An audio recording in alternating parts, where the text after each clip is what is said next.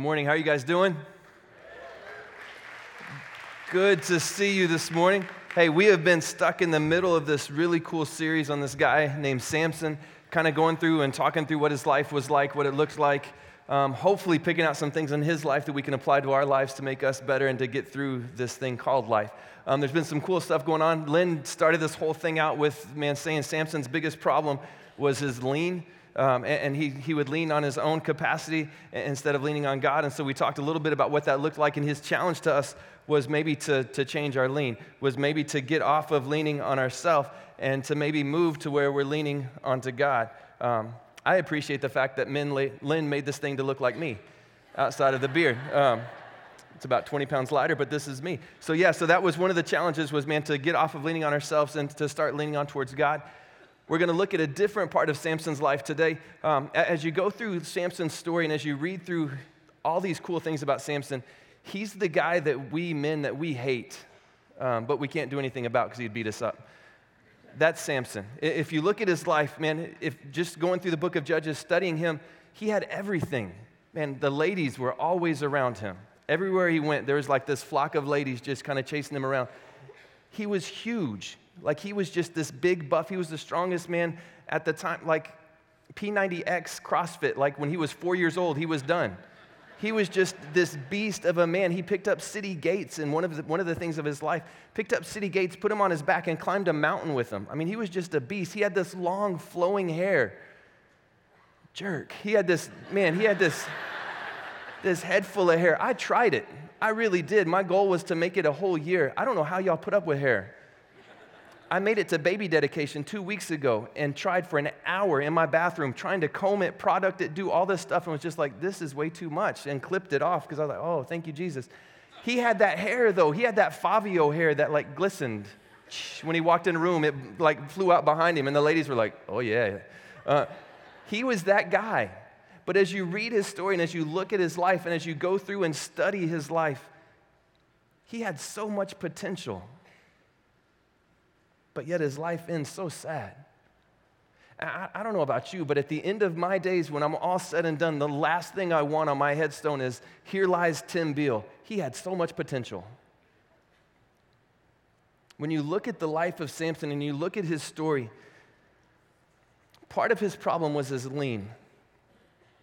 I think the second part of his problem was his pride. He was so caught up in who he was he allowed that to keep him from being who he was created to be. And this morning, we're going to dive into Samson's life. So, man, if you've got your Bible, we're going to be in the book of Judges. We're going to go Judges 16 this morning. Um, real easy book to find. If you'll start kind of on the left with Genesis, work your way to the right a little bit. Judges 16 is where we're going to look. We're going to look at a small section of Samson's life because I, I think there's something powerful in here that, that really speaks to us because I think a lot of us are in this exact same spot in life. Judges 16 is where we're going to start. And, and, can I just say this? Um, I, I think that we all have the capacity for greatness. I think that all of us are built with the capacity to do something great. Pride is going to keep you living in the land of potential and never stepping foot into the land of greatness. Let me say that again. Pride is going to keep you in the land of potential, and it's never going to allow you to step foot into greatness in your seat back pockets, or maybe you've been hanging on to them, there's some cards that look like this. I'm going to challenge you, even starting right now, pull this dude out before we start reading Samson's story and make fun of him for a little bit. Pull this out because this is for us. This isn't for Samson. This isn't for your neighbor. Um, this, this is specifically for you. If you brought yours, man, awesome. If not, seats in front of you should have one, or maybe on the floor if you're in the front row. The number three question on this is what we're going to deal with today. It says, Sins I need to tame. Sins I need to tame. And so before we dive into Samson, I'm just going to ask, let me ask you this question. What is the one thing, if anything would get you, what is the one thing that will get you? What is the boogeyman in the closet? What is the thing hidden under the bed? What, if there was one thing that was going to get you, what's going to get you? All right, dive in Samson 16, and we're going to start this out and look in verse 4. Um, Judges 16, verse 4 says this says, Sometimes later, he, he fell in love with a woman in the valley of Sorek. And, and so, sometime later, if you get bored today, go back and read the first part of this chapter, um, and you'll understand Samson's biggest problem is the ladies. Um, hands down, that's where he struggled, and that's the sometime later. Messed up with the ladies, and now he's back, and now he's in love. Mm. Sometime later, he fell in love with the woman in the valley of Sorek whose name was Delilah. The rulers of the Philistines went to her and said, See if you can lure him into showing you the secret of his great strength and how we can overpower him so that we may tie him up and subdue him. Each one of us will give you 1,100 shekels of silver. So Delilah said to Samson, Tell me the secret of your great strength and how you can be tied up and subdued. That should be your first hint, men that you're in a really bad relationship. I'm just saying, let me throw that out there before we go any deeper. If that conversation ever starts up, you just need to go. Don't go, doesn't matter where, but just go. Verse 7 Samson answered her and says, If anyone ties me with seven fresh thongs that have not been dried, I will become as weak as any other man. Then the rulers of the Philistines brought her seven fresh thongs that had not been dried, and she tied him with them.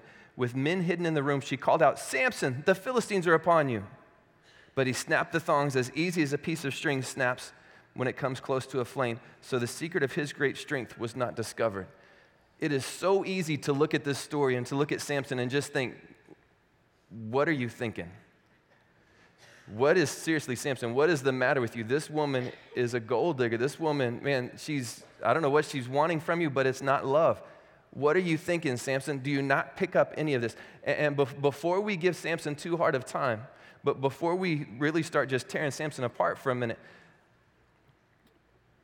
what about us?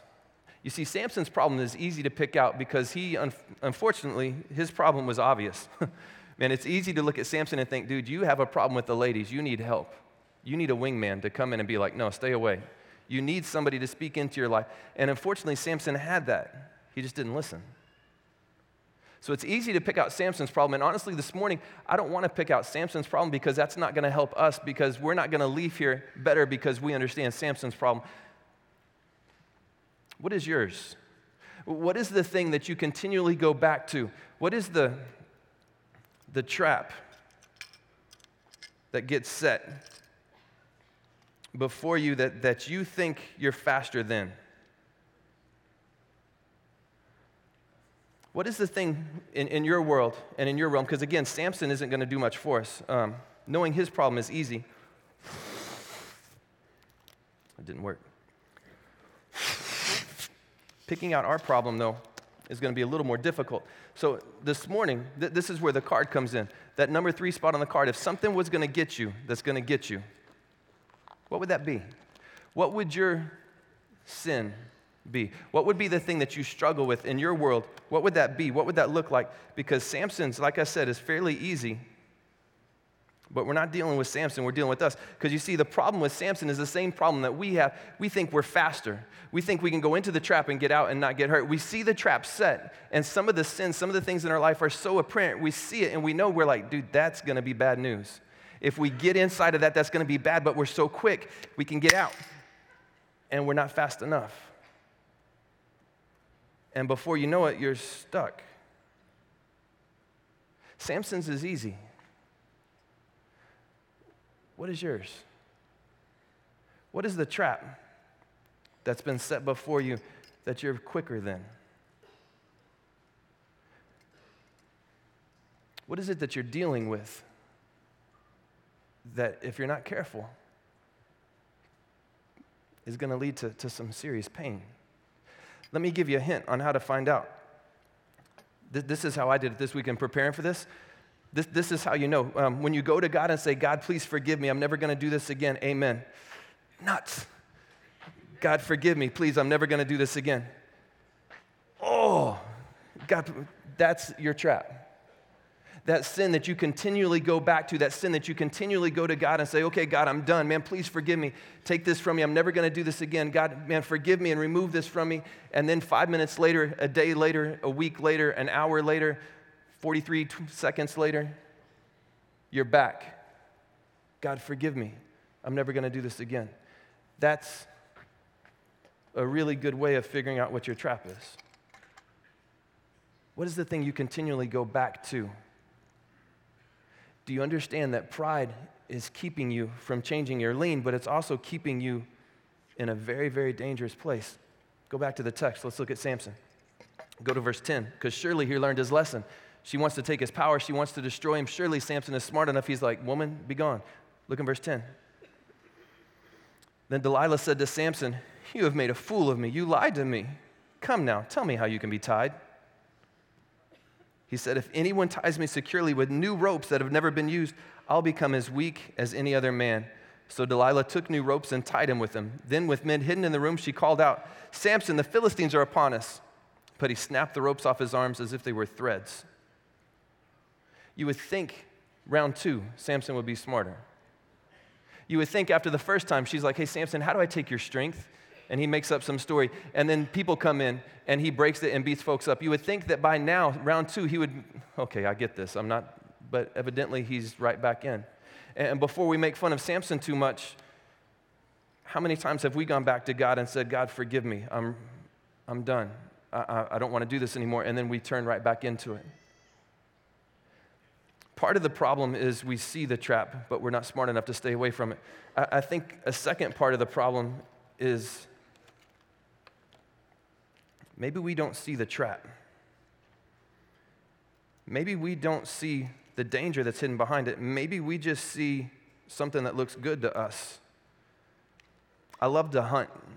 Um, if the world ever ends and zombies attack, um, and we need food on my on our like for my family, I'm gonna be good there as long as I don't have to fish. I can shoot stuff, um, love archery, love hunting, uh, but when it comes to fishing, this is about the size of the biggest fish I've ever caught in my life, and that was in a catch and release pond. Um, this is what I catch. Somehow, some of you are better at fishing than me, and somehow you can make this appear so good to a fish that they're willing to come out of their place of safety into a place of danger. And, and, the fish, and I don't know how you do it, you reel and you pop the reel, and I don't get it because it just doesn't make sense to me, but you do that. And this big, beautiful, blue, red eyed, yellow bellied thing, some fish looks at and says, I need some of that and before they know it, they're in the hook. See, the purpose of this is to get the fish out of safety into danger. Because once we catch the fish, they wind up in our boat. and once we get them in our boat, they wind up at our house. I don't know if you know this, but if you're a fish lover, the boat isn't a very safe place for you. The house sure isn't a good place because at the house it goes to a cutting board that then goes to a frying pan that then goes to your stomach, and none of those places are where you want to be if you're a fish. The point of this is to pull you from safety and to get you to ignore the hooks and to bite into something thinking it's better. How many times have you sat back and thought, man, if I just had this, if I would just get this promotion, things in our life would be better.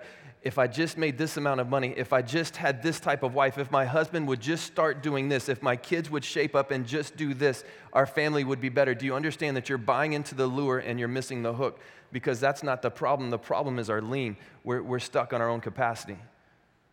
And a lot of times it's because we're too proud to give that to God.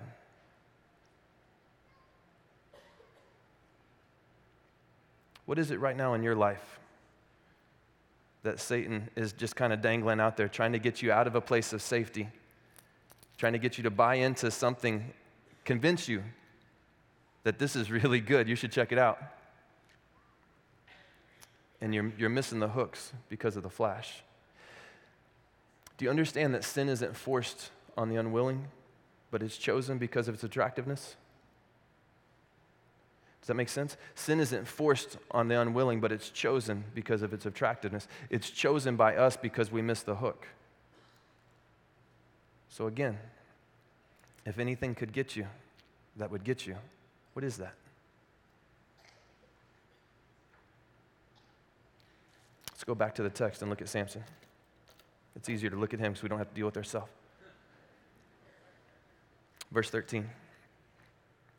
Delilah then said to Samson, Until now you've been making a fool of me and lying to me. Who is a fool in this? I mean, seriously, Delilah is walking in going, Samson, you've been making a fool of me. And he's like, Woman, you've tried to get me killed twice now. But he doesn't do that because he's hooked. Until now, you've been making a fool of me and lying to me. Tell me how you can be tied. He replied, If you were to, if you were to weave the seven braids of hair um, the seven braids on my head into the fabric on the loom and tighten it with the pin, I'll become as weak as any other man. So while he was sleeping, sleeping, Delilah took the seven braids of his head, wove them into the fabric, and tightened it with the pin. Again she called to him, Samson, the Philistines are upon you. He awoke from his sleep, pulled up the pin in the loom with the fabric. Again, he falls right back into the trap. What is yours? This card, I, am going to ask you to do something today that um, is borderline sketchy. Um, I'm going to ask you today to take a few minutes right now and, and ask yourself between you and God, what is the sin that I continually go back to that I'm saying, God, please forgive me? Oh, wait, God, please forgive me. What, what is that sin? What is the thing that the lure that you've bought into and you've ignored the hook? What is that in your world? I'm going to ask you to do something crazy. I'm going to ask you to not figure that out for your neighbor. Because I understand that that's easier to look at the person next to you and go, baby, this is you right here, and write that down. I understand how easy that is. Um, so I'm going to ask you to not do that. I'm going to ask you, with you, what is your sin? What, what is it that you keep going back to, you, you repeatedly go back to over and over and over, expecting something to be different? Maybe thinking that this time is different because I'm a different person, and this time I'm fast enough, I can get out of the way. This time I can go in and get out, and nobody will get hurt. What is that in your world? I'm going to ask you to write it right here. And not because you're going to give it to me or you're going to stand up and be like, Hi, my name is Tim. And I struggle with, no, that's not what we're going to do. I'm just going to ask you to write it right here for just a second. We'll go back to it in a minute. What is your sin that you continually go back to? Maybe something you've been struggling with your entire life, but you continually go back, go back, go back. Let's go back to Samson. Look in verse 15. Then she said to him, How can you say I love you when you won't confide in me? This is the third time you've made a fool of me and haven't told me the secret of your great strength. With such nagging, she prodded him day after day until he was tired to death. I'm not going there. Um, that's a whole other series. In fact, get that nagging, get that out of your head for a second. I should have skipped verse 16. Um, Verse 17. So he told her everything. No razor has ever been used on my head, he said, because I have been a Nazarite set apart to God since birth. If my head were shaved, my strength would leave me, and I would become as weak as any other man. While Delilah saw that he had told her the truth, she sent word to the rulers of the Philistines Come back once more, he has told me everything. So the rulers of the Philistines returned with the silver in their hands. Having put him to sleep on her lap, she called a man to shave off the seven braids of his hair and so begin to subdue him, and his strength left him. Then she called, Samson, the Philistines are upon you. He awoke from the sleep and thought, I'll go out as before and shake myself free. But he did not know that the Lord had left him. Possibly the scariest verse found in Scripture. Then the Philistines seized him, gouged out his eyes, and took him down to Gaza. Binding him with bronze shackles, they set him to grinding in the prisons. Samson goes back time after time to the trap that he's seen set before him, to the thing that he knows is dangerous. He goes back to the place that he knows is bad. He goes back to the place that he knows is dangerous, continually goes back, leaves, goes back, continually goes back, and he gets caught. Can I, can I just say this? If we don't remove this from our life, do you understand that this brings death to our life?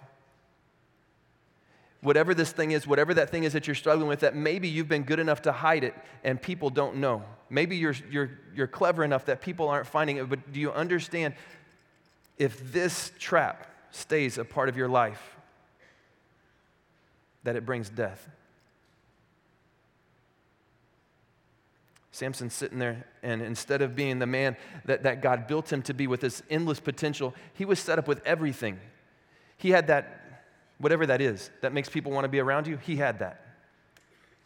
He had looks, he had physique, he had abilities, he had talents, he had everything that you would want. He had endless potential, but as we study the life of Samson, it's not about what he did, it's just about what he could have done. Do you understand that if you don't remove the trap from your life, your life is about potential that could have been and not about remarkable that God created you for?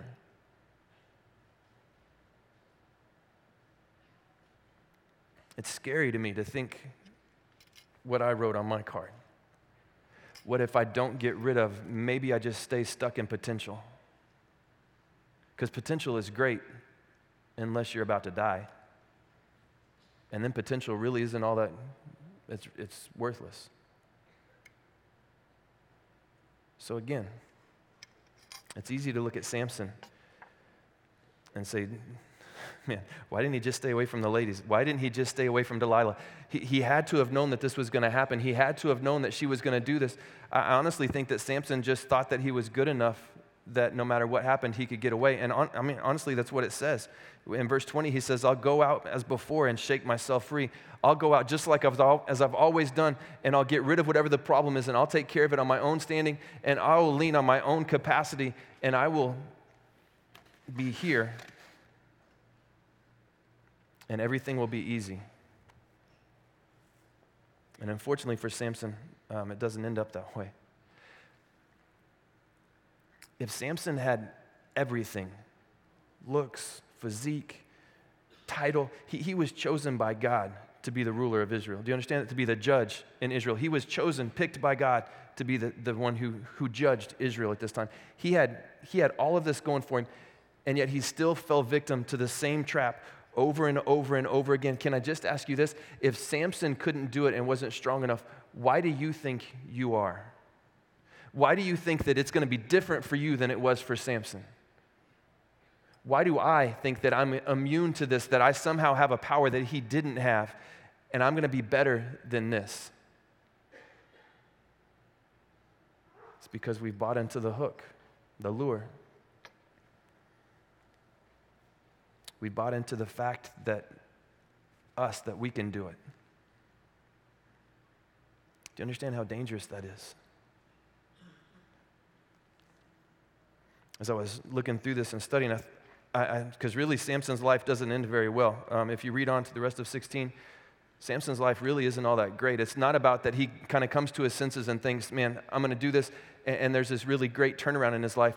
Instead, um, Samson it's just, it's not good. As I'm reading this, a couple of things I'm thinking too. If he was called to rule the Israelites, why did he spend so much time with the Philistines? Have you ever wondered that? Like you're reading through Samson's life, and he was called to be the judge over Israel. He was called to be the judge um, over the Israelites. That was his job. That's what God built him to do. That's where all of his potential was leading him for. And yet, as you read his story, you never see him with the Israelites. He's always with the Philistines as a man chosen by God, why was he not where he was supposed to be? As children of God, why do we put ourselves in places we don't belong? Why do we put ourselves in places that God that, that's not for us, that places that God has specifically said stay away from? And I honestly, I, I think it's because of this. I think because the grass is greener in that area. And if I just go over there, this is, man, this looks so great, it's so good. And, and we've missed the hook because we've been hypnotized by those red little beady eyes. The more I studied this, the more depressed I got. Because um, the more I study this, I'm thinking if Samson isn't strong enough to, to free himself and to get himself out of that, how in the world will I ever free myself of this? How can I ever make this different in my life? If you go to your Bible to the right quite a bit to the book of Titus, hit Revelations and go back to the left a little bit. There's this beautiful promise in the book of Titus, chapter 2. Verse 11 and 12, it says this It says, For the grace of God that brings salvation has appeared to all men. It teaches us to say no to ungodliness and worldly passions and to live self controlled, upright, and godly lives in this present age. And I, w- I want to unpack this a little bit because this is the hope. Because really, everything up until this point, if I'm you sitting out there, which I am because this has hit me just longer because I've had to deal with this all week, I'm trying, uh, in my mind, I'm trying to think, how do I, there's, there's no way. I'm stuck in this cycle, and the rest of my life, I'm going to have to continually do this. And, and I love this verse because it says, for the grace of God. And, and I want you to remember what grace is because grace isn't anything you earn, it's not something you deserve, it's not something that you have coming towards you. You're not entitled to grace. Grace is this beautiful thing that you get in spite of who you are. Grace, the grace of God is this beautiful gift that God gives you not because you're good, but because He's good. And because He knows that you have no way of getting through this without Him, so He gives us this beautiful gift of grace. And says, For the grace of God that brings salvation has appeared to all men, to everybody, not those who get their act together, to not those who can do this, that can separate themselves from that sin, that can, can move all that junk and that trash out of their life. The grace of God doesn't come to those who have it all together, who are perfect, who are righteous, who are holy. The grace of God doesn't come for them, it comes for all of us no matter how screwed up we are, no matter how messed up, no matter how trapped, no matter how many lures we have coming and sticking out of us, the grace of God comes for all of us, and it brings a beautiful gift of salvation. It says it teaches us to say no to ungodliness and worldly passions. Do you want to know how to get out of that hook of the trap? Do you want to know how to stop dealing with this in your life? Seek the grace of God. Go to God and say, God, this is my trap. I can't get out of it. I'm stuck in this sin, and no matter how hard I try, God, no matter how hard I pray, no matter how hard I read, I'm stuck in this. And I'm sick of dealing with it, and I need somebody to step in and help me with this. And the thing that will keep you from that is pride. The thing that will keep you from that is this right here, is you leaning on you. Because what this does when you give this to God is it changes your lean and it moves you back to where we should be, and that's leaning on Jesus. But your pride is going to keep you in this. But if we'll give this to God, do you, do you see the promise that it says if we give this to God, it says it teaches us to say no to the ungodliness. It teaches us to see this and think, that ain't good, and stay away from it and say no. It teaches us when we see this to see the hooks and the danger that they bring. And God's grace do you understand this? God's grace teaches us how to avoid this. And, and, even more than that, how to, how to say no to that. But then look at the next step how to say no to ungodliness and worldly passions, and how to live self controlled, upright, and godly lives in this present age. This isn't a promise that was written to a group of people 2,000 years ago. This is a promise that was written for us for today that if we will stop and we will stop being prideful and we will realize that we can't do things without the help of Jesus and we will give that to Him, that He will teach us how to say no and how to live godly, upright lives. The alternative, Samson shows us. And that's where we continue to mess around with this until eventually we get caught and we go from the land of remarkable to the land of potential. So, again, what is your trap? What is the thing that if something gets you, would get you? What is that for you? Today, are you willing to say, God, I, I need help? I, um, I'm not strong enough to get past this unless you step in and give me grace, unless you step in and do something powerful. Or is pride this morning going to sell you the lie and the hook and the lure of, no, Tim, you got this. You're there. Just read your Bible another two hours.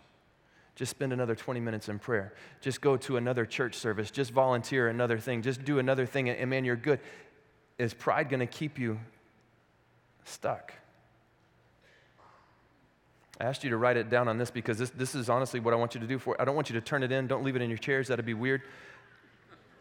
I want you to take this home and put it someplace where you spend time with God. Hopefully, sometime during the day, you spend at least a moment with God every day. I want you to put this, if that's in your Bible, if that's where you pray, wherever that is, and, and every morning, every evening, whatever that looks like, whatever that time is for you, I'm just going to ask you to go and to just, God, this is it. If I go down today, please don't let it be because of this. If I mess up today, God, and if I if I remove myself from remarkable to potential, and if I do that today because of a poor decision, please don't let it be this. Please help me today, God. Give me the strength and the courage to deal with whatever this is and to remove it so that I can say no to ungodliness and I can live an upright, godly life, and people can see that in this present age. Some of you, it starts with um, even just trusting God. Because some of you, I think, have been coming just week after week after week, and you're like, man, this is great, but can I really trust that if I give him the filth that is my trap, can I really trust that he's not going to judge me because of that and that he's going to love me in spite of that? Can I trust if I give this to him that he's really going to follow through with his side of it? That's why I love this verse in Titus because it's by grace. Because if God gave us what we deserved in that moment, it wouldn't be pretty, but instead he gives us grace. And he loves us. So this morning, will we change our lean? Because if Samson wasn't strong enough, what makes you think you are? I you pray with me, please. God, thank you for um, thank you for this story, God. This this the story of Samson, and God the the fact that um, God that we have this guy's life that we can look back on and try to figure out how to um, to make things different for us. God, thank you for um, thank you for being patient in our lives, and God for not giving us what we deserve. For God not God for not just throwing us out because we, we continually go back time and time again to things that are painful and to things that are harmful in our lives. Jesus, right now, I just want to ask a couple of things. God, right now, would you give all of us, God, starting with me, would you give us the courage to step up and say, Man, I'm struggling with this right now, and I don't know what to do with it, but I'm sick of going back to it time and time again and falling into that same trap. I'm tired of it. So, God, right now, in this moment, right now, this is yours, Jesus. And I'm going to trust and I'm going to lay down my pride and I'm going to trust that you're going to take it and you're going to do something with it. And I don't even care, but God, you're going to remove it from my life so that I don't have to live in that anymore. And Jesus, right now, for people in this room that are just wondering, man, can God really do that in my life? Is he really big enough? Is he really strong enough? Is he really forgiving enough to do that in my life? Jesus, I'm just going to ask that right now in this moment, that you, man, that you would do the miraculous, God, that you would change eternities in this room right now. And God, that people, that, that we would understand how big you are, as, as, as hard to even comprehend as that is. God, would you help us this morning, right now in this moment, to get out of this Samson syndrome of, of pride and, and lean that's, that's all messed up, God, and we would trust in the God of creation. So, Jesus, would you help us through this moment to worship you? And worship, God, is, is right now in this moment is giving you something that, that we shouldn't have to begin with. So, God, give us courage, give us strength.